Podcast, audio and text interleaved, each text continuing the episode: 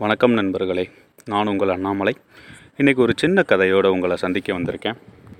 நம்ம கதையில் ஒரு இளம் தொழிலதிபர் இருக்கார். அவருக்கு முப்பத்தஞ்சு வயசாகுது. இவர் ஐந்து ஆண்டுகளுக்கு முன்னாடி வெறும் இரண்டு பேரை மட்டுமே வச்சு ஒரு சின்ன நிறுவனத்தை ஆரம்பிக்கிறாரு. இந்த அஞ்சு வருஷத்தில் ரொம்ப மிகவும் கடுமையாக உழைச்சு இன்னைக்கு இந்த நிறுவனத்தை மிகப்பெரிய நிறுவனமாக வளர்த்துருக்காரு. இன்னைக்கு இவர்கிட்ட கிட்டத்தட்ட இருநூறு பேருக்கு மேலே வேலை பார்த்துக்கிட்டு இருக்காங்க.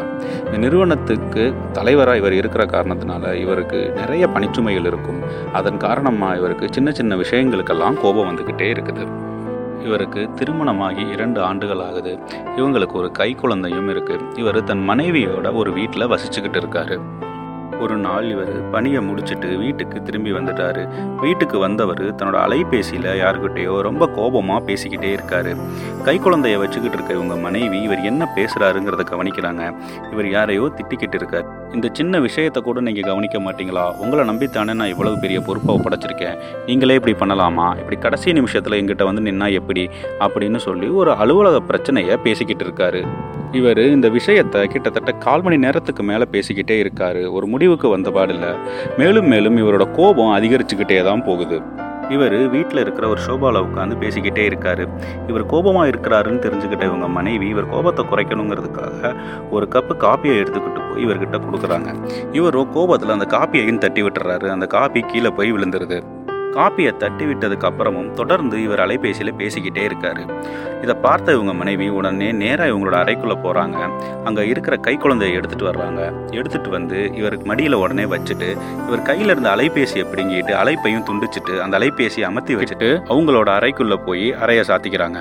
இவர் எழுந்து போய் அந்த அலைபேசியை வாங்கலான்னு முயற்சிச்சா இவரோட குழந்தை இவர் மடியில் இருக்குது இவர் அந்த குழந்தைய கோபத்தோட பார்க்குறாரு ஆனால் அந்த குழந்தை ஆறு மாதம் ஆச்சு இல்லைங்களா? அப்பாவோட முகத்தை பார்த்துட்டு லேசாக சிரிக்குது.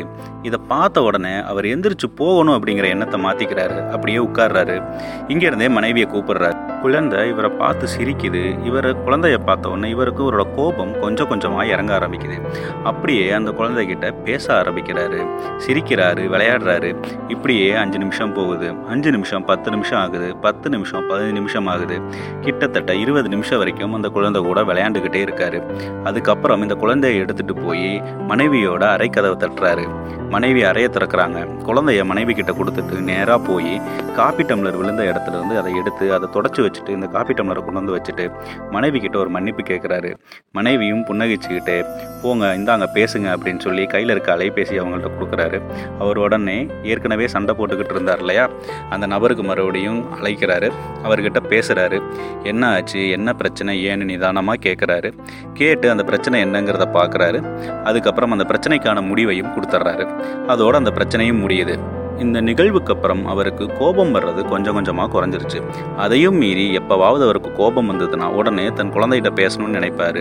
அந்த சமயத்தில் அவர் தன் மனைவிக்கு ஒரு வீடியோ கால் பண்ணி அந்த வீடியோ கால் மூலமாக தன் குழந்தைய பார்ப்பாரு பார்க்கும் பொழுதே அவருக்கு கோபம் கொஞ்சம் கொஞ்சமாக குறைஞ்சிரும். கொஞ்ச நாளைக்கு அப்புறம் அவருக்கு கோபம் வர்றதே கிடையாது.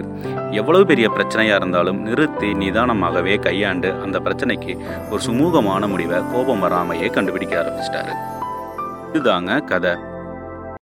நமக்கு எப்பப்பெல்லாம் கோபம் வருதோ அப்போ எல்லாம் அந்த கோபத்தை கொஞ்சம் ஒதுக்கி வச்சுட்டு நமக்கு பிடித்த விஷயங்களை செய்தாலே போதும்.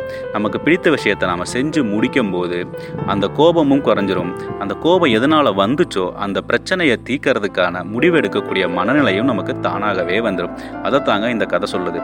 இவருக்கு இந்த கதையில் தன் குழந்தைய ரொம்ப பிடிக்கும்.